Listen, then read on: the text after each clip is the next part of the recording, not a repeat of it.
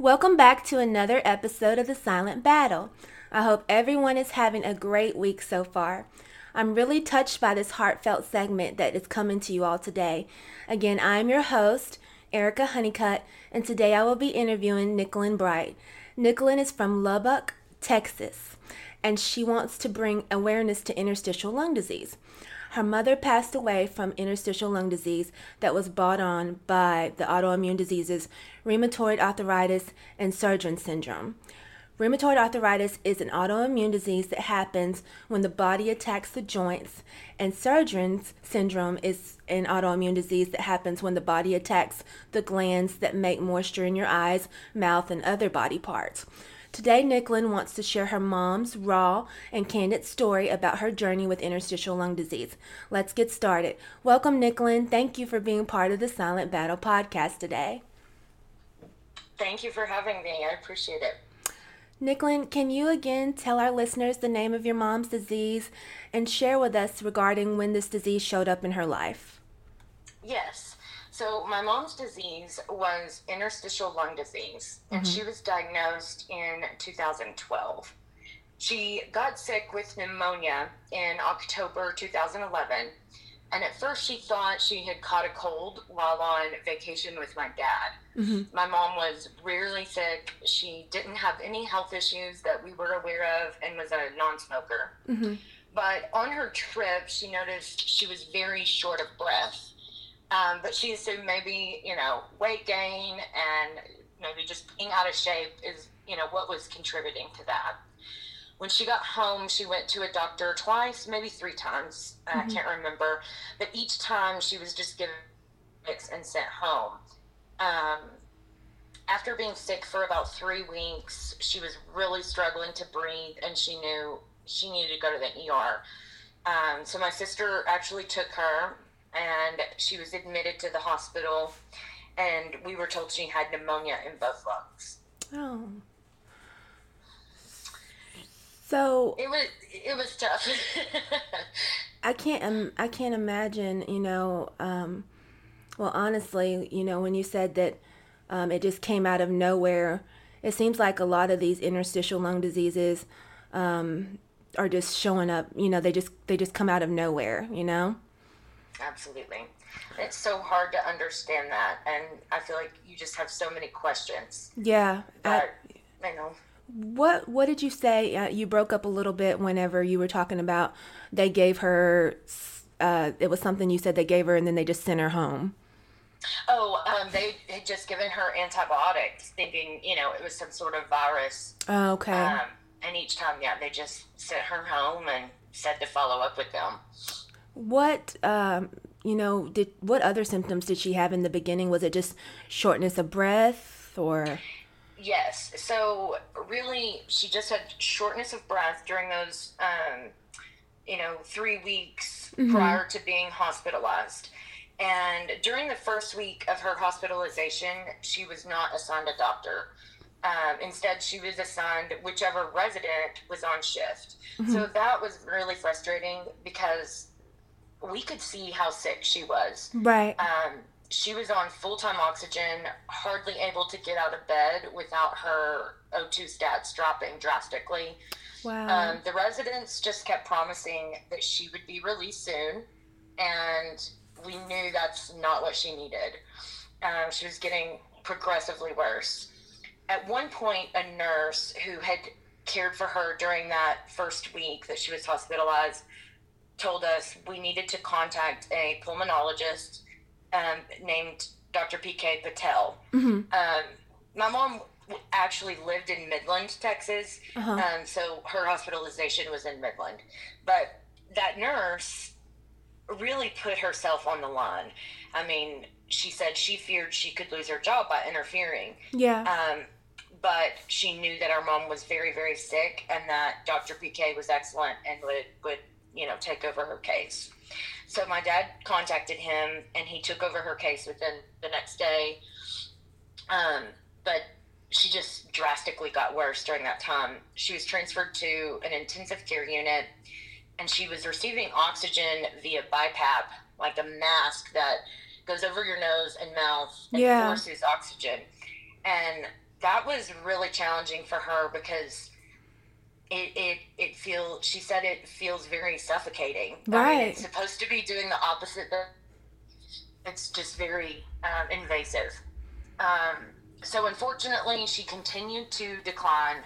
And Dr. PK explained to us that she was developing what is called ARDS, mm-hmm. acute respiratory distress syndrome, from the pneumonia, and that it was necessary for her to be intubated, placed in a drug induced coma, and um, on a ventilator so that her lungs could re- receive assistance to breathe. Oh my goodness. Uh, that was terrifying. Um, up until that moment, I don't think my sister, my dad, or myself had ever even seen anyone on a ventilator. Right. Uh, and it's it's shocking, you know, for someone to be placed in a coma like that and to have that tube down their throat. It it's just really shocking.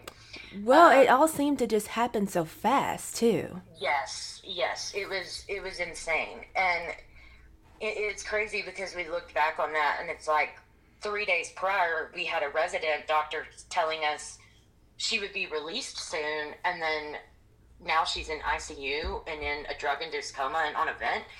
And Dr. PK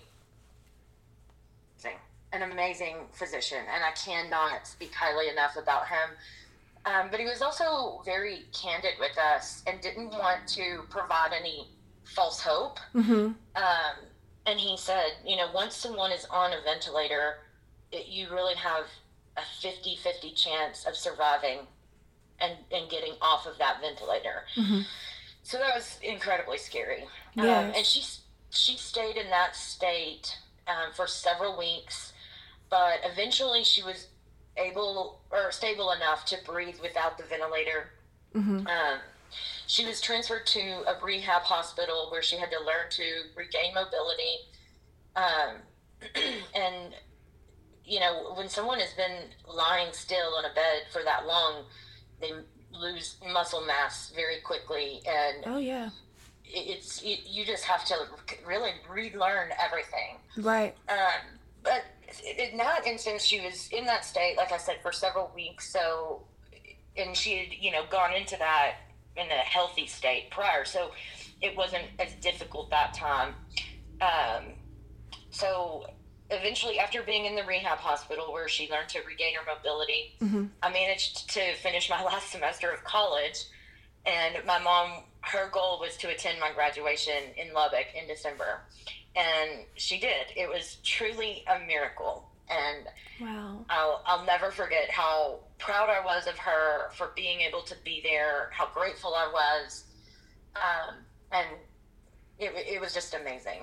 We had Christmas together. Uh, we got to enjoy the holidays, but we didn't know what was lying ahead. Right. And at this time, we just thought that okay, she had gotten a really bad case of pneumonia. Mm-hmm. She had developed ARDS um, which I should have mentioned before, ARDS, people can go into ARDS a number of ways. Any kind of trauma to your lungs. So if you get into a car accident and your lungs are injured, you can develop acute respiratory distress syndrome. Mm-hmm. Um, so that's really just kind of thought what we thought. It was, you know, she just got a bad case of pneumonia and, you know, this just got out of control. Right. But then in mid January 2012, she started to decline again. Um, and she was sent home with oxygen and she was still, you know, having doctor's appointments and physical therapy and all sorts of things. But her doctor said she was really, really declining and wasn't understanding why her lungs weren't getting better. He said that she really needed a lung biopsy to determine what the underlying issue was. So they admitted her to the hospital, mm-hmm. and during the biopsy, she declined severely. Oh. Um, her lung collapsed, and she had to be intubated in a drug induced coma and on a ventilator again. Oh, wow. And that biopsy showed she had severe pulmonary fibrosis. Hmm. And Dr. PK told us at this point her lungs were so damaged that she would likely need a lung transplant to survive. Um, and that was just shocking. I mean, it was just so hard for us to wrap our minds around and to understand what was going on. And why do you think it took so long for them to do a, a biopsy? You know, I don't know. I I've listened to different episodes of your podcast, and I've heard you describe. You know, you had a lung biopsy, and it seemed like a different, you know, a really different experience for you. Yes. And I don't know if this was because it was a smaller hospital. It was, you know, back in 2012. You know, maybe things were different then. I don't know, or maybe because her lungs were in such bad shape, they were trying to avoid that until she was recovered better. Mm-hmm. I don't know. I'm not sure. But um, that biopsy really threw her into another traumatic state. But it was it was necessary. It was Right. a catch twenty two. Right. Um, so that time she was, you know, on a ventilator for much longer, Mm-hmm. and multiple times she nearly died. She was coded several times. Oh wow. Um, many of which were due to what's called a pneumothorax. It's a collection of air outside the lung that applies pressure to the lung that you know makes it collapse. mm-hmm. So that that that time period, I, I want to say was maybe six weeks, four weeks. It was just very up and down. One day we were thinking, okay, any minute she's going to be airlifted to another hospital and receive a transplant Mm-hmm. or at least wait for a transplant at the other hospital. And then, you know, the next day it's, oh, her lung collapsed again. And they would bring my family into a special room that is where a doctor basically tells you patient has passed. Mm-hmm. So it was just so much up and down. And So much it was going just on. insane. Yeah. Yes. Um, Yes. Was it at that point when they did the lung biopsy that she was diagnosed with the ILD, the interstitial lung disease? So it was it was after. So Okay. after she had spent a period of time in the hospital, um, eventually she did recover. And at that point, they realized that it would be better for her to be in a more stable, recovered state Right. to get access to a lung transplant list. She had a better chance of, of actually receiving an organ if she got on the list being healthier. So they worked to recover her. Eventually, she was transferred to the same rehab facility Mm-hmm. and learned how to do everything all over again. That time it was especially hard because her previous stint on a, in a coma, she had lost all her muscle mass, a ton of weight. So this time it took several months for her to regain her strength. Oh yeah, I can imagine. Yeah, it was it was tough. Wow. Um did she ever at any point get to just, you know, I know that she got to go to your graduation. Um d- you know, was she ever at a point where she just got to stay home for a while and just kind of be stable for a while and, you know, you know, before she went into this second phase of, you know, trauma?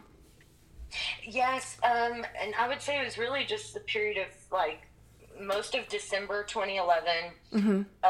Uh, maybe half of January 2012, and then she was hospitalized again. And I would say that was like mid January 2012 to April or May Mhm. 2012.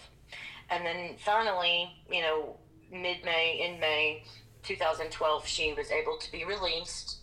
And that's when her doctor um, got her set up with specialists at UT Southwestern Mhm. um, in Dallas Fort Worth, and then um, National Jewish Health, which is the leading pulmonary hospital in the nation, and it's in Denver, Colorado. Hmm. So it was then, once she got settled with those specialists, um, and then also seeing her doctor there in Midland, that they determined she had interstitial lung disease.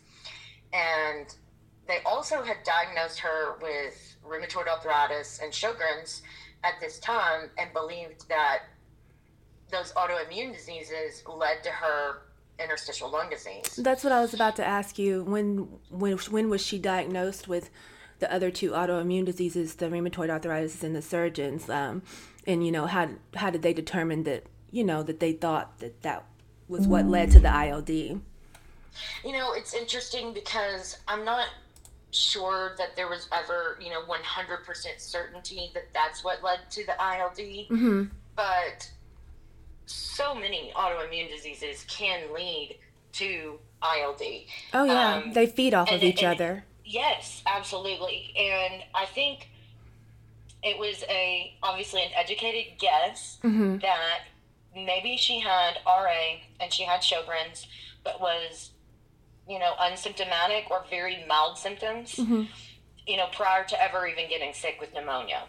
And, you know, maybe her body just really reacted horribly to having those and they attacked her lungs Right. that that was really our best guess. It was it was tough, and it was during this time that they you know explained that with ILD you can receive a lung transplant, and I mean that can save your life. It can give you. In some instances, it gives people decades more time. Some just Yeah. a few years, but it was a you know a good viable option. And at first, we thought she was the perfect candidate for a transplant Mm-hmm. but further testing showed that she had what we believe was called high panel reactive antibody. Hmm. And a high PRA means that the patient is primed to react immunologically against a large proportion of the population and therefore increases the risk of organ rejection. Oh. And we believe she had the high PRA because she had had um, really bad an, uh, anemia when she had myself and my sister. Mm-hmm. And she had to receive blood transfusions during both of those deliveries. Mm-hmm. And there were a couple of times throughout her hospitalizations that she had to receive blood transfusions. And sometimes with that, you know, especially someone with an autoimmune disease, their body uh, strangely to those antibodies in those transfusions. Yeah. So then it was ultimately decided that we she could still be put on a transplant list, but it was a very, very, very rare um, possibility that they would find a match for her that also had that high PRA. Hmm. Were there certain medications uh, that seemed to have helped her at all? Um, yes. So I, I can't remember a lot of the medications she was on. I know that she was on several rounds of different steroids at different times, and those helped. But of course, those you know came with complications. Right. Um, she was on a lot of different treatments for her lungs, specifically different breathing treatments, and of course, different medications. Mm-hmm. But one thing that I wanted to mention that benefited her significantly were antidepressants. Mm. So she was someone who had struggled with her mental health in the past, Mm-hmm. and she had had to have a full hysterectomy at a really young age. And back then, they took ovaries and the uterus. And without your ovaries, you're not producing, you know, the the hormones that a woman is supposed to be producing Right. and she was never on any kind of hormone replacement. So I think finally being on a consistent antidepressant, anti-anxiety, because obviously someone who's diagnosed with this very anxious, very Yes. depressed. It, Yes. It's tough. So really, finally being on the right medication for her mental health helped her tremendously. Right. And you know, I always say our mental health is just as important as our physical health. Um, you know, I was going to ask you, you know, I know she faced a lot of, um, you know, she had a lot of things that she was facing physically, but I, you know, I'm sure she faced a lot of um, things mentally, you know, as well um, when she was diagnosed with the ILD and just going through all of that. Absolutely. Um, what are the most significant changes that you remember her having to make during her daily routine uh, due to her interstitial lung disease? I think obviously being on oxygen full time was challenging. Right. She was on um, an oxygen concentrator at home, hmm and if she left the house, she needed the large, you know, oxygen cylinder. Right. And I remember hearing you and your husband talk about those challenges of being able to coordinate, having enough oxygen tanks, and yes. making sure you have the right tool to be able to um, open them and get them started, and making sure that it's a full tank. And yes. Those obviously those changes um, were incredibly difficult for her, and she was so young. Yeah. Um, uh, so to go from being a successful realtor, uh, having a great career, to going to no longer being able to work, being on full time oxygen, and It's she- hard. it's it was absolutely hard. In the beginning, she was able to travel some, like she was able to drive her own car. She would still get to do a few things like that. Um, but over time, that just got more and more difficult for her.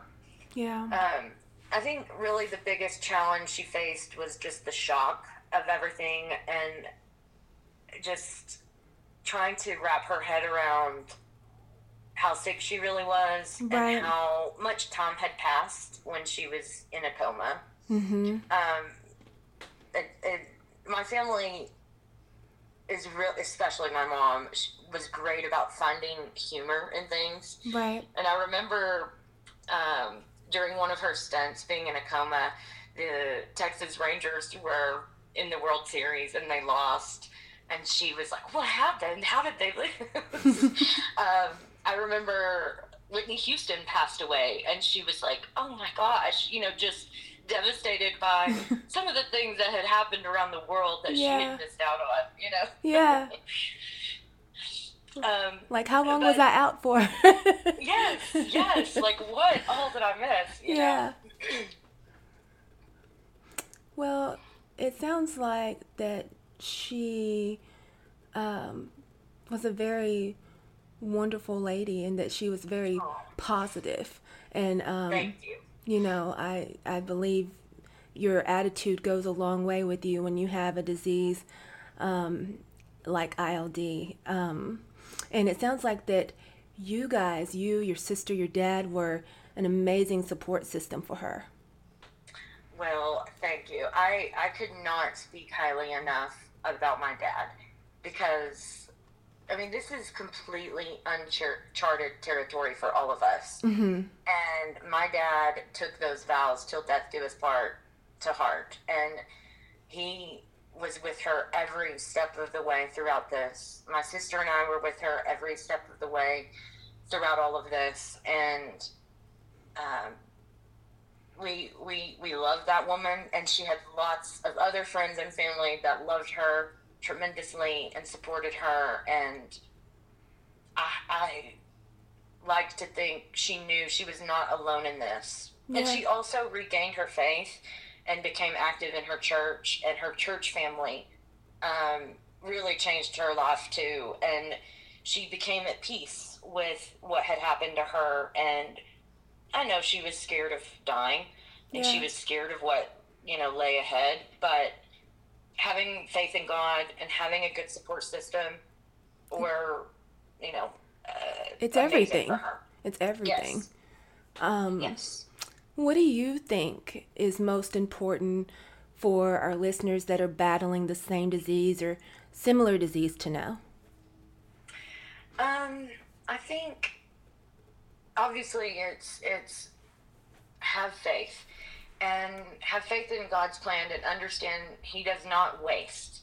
Um, obviously, it, it could have been really easy for my mom and our family to get down and say, This isn't fair.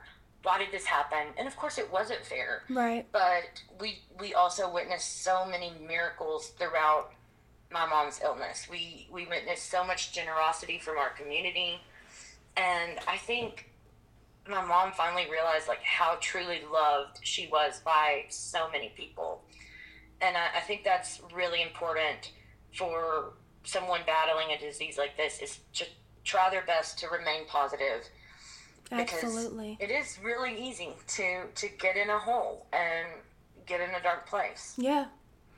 Absolutely. It it offered a different perspective on life for all of us, and I think we all look at life differently. Obviously, yeah, I still have days where I'm not perfect. Yeah, I'm who sure doesn't? my dad and sister do too. But Yeah.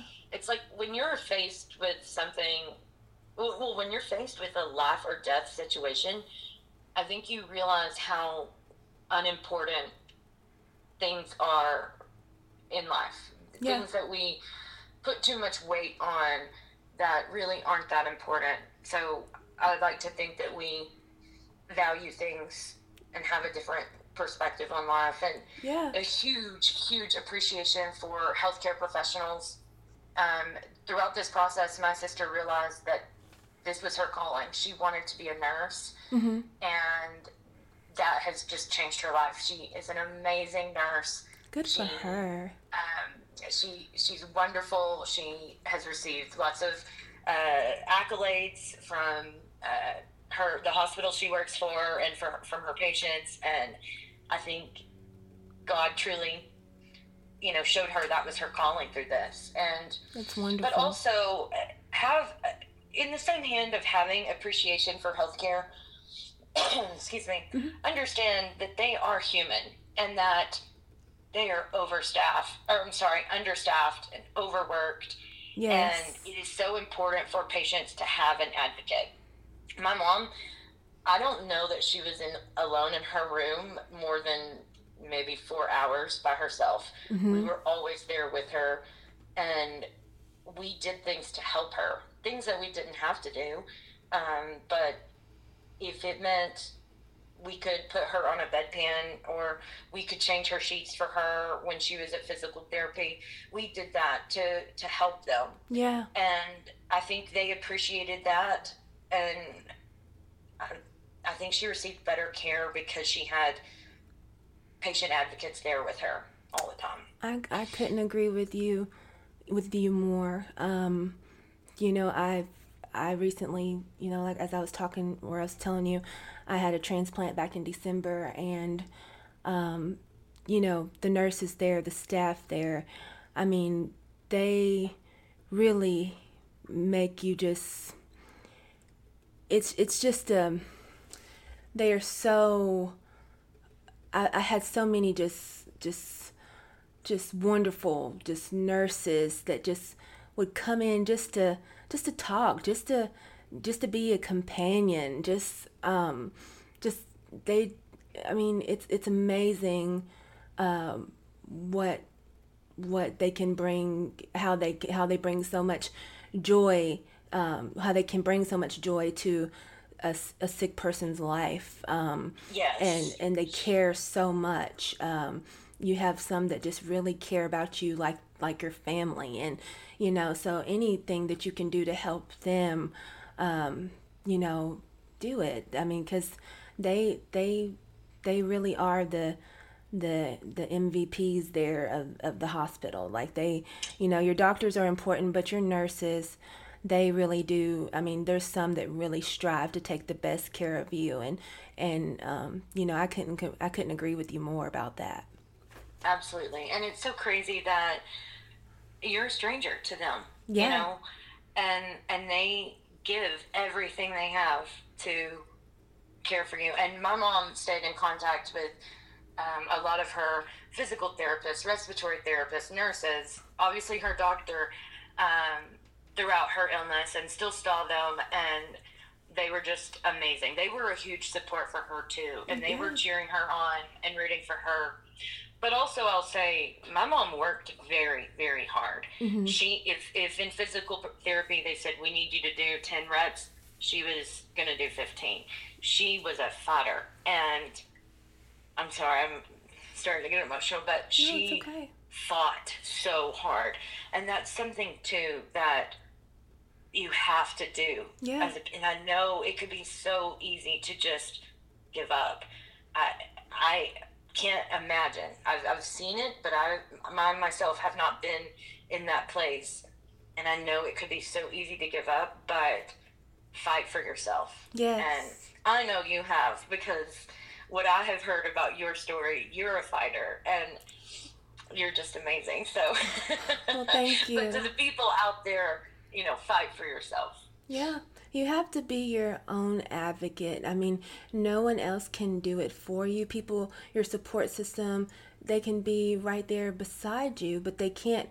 They can't. you know fight for you you have to you have to do it you know you have to you have to do that yourself so you know i always say you know always be your own be your own advocate no matter how hard it gets i mean you you just that's just something you have to do for yourself you know absolutely do you have anything else you want to uh, share or or add to today's segment um, I have a few just things. Uh, sure. One is I, I mentioned before how important mental health is, and I think I love how this podcast offers a community to people struggling with autoimmune disease or families, you know, who have a member of their family struggling. And I think having that community is so important.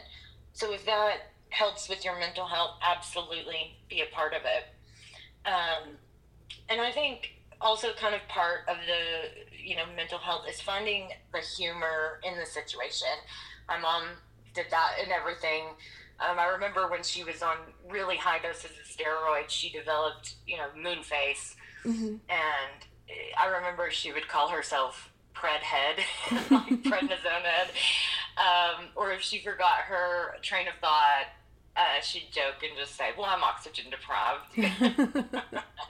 I think you know finding the humor in things and just understanding that God has a bigger plan for all of this, and find find those things that make you laugh and remember them. And um, it, it's a tough journey for sure, but there are so many good things that can come from it too. Um, have grace for the patient and their family. Uh, like I said, this is, was completely uncharted territory for us, and we were doing the absolute best we could. But we had so many people asking us, "What's going on?" And yesterday you said this, and now it's a different story. Mm-hmm. And it's like things changed so quickly, right? And and it was just you know have grace for people going through this because obviously none of us were in the medical field. Um, and I mean, you have to learn so much about this and be able to communicate that to other people who are asking, you know, what's going on. So, absolutely, uh, just have grace for the families, um, and also have grace for other people. My sister and I were really young when this happened. Um, my mom ended up passing away in 2016.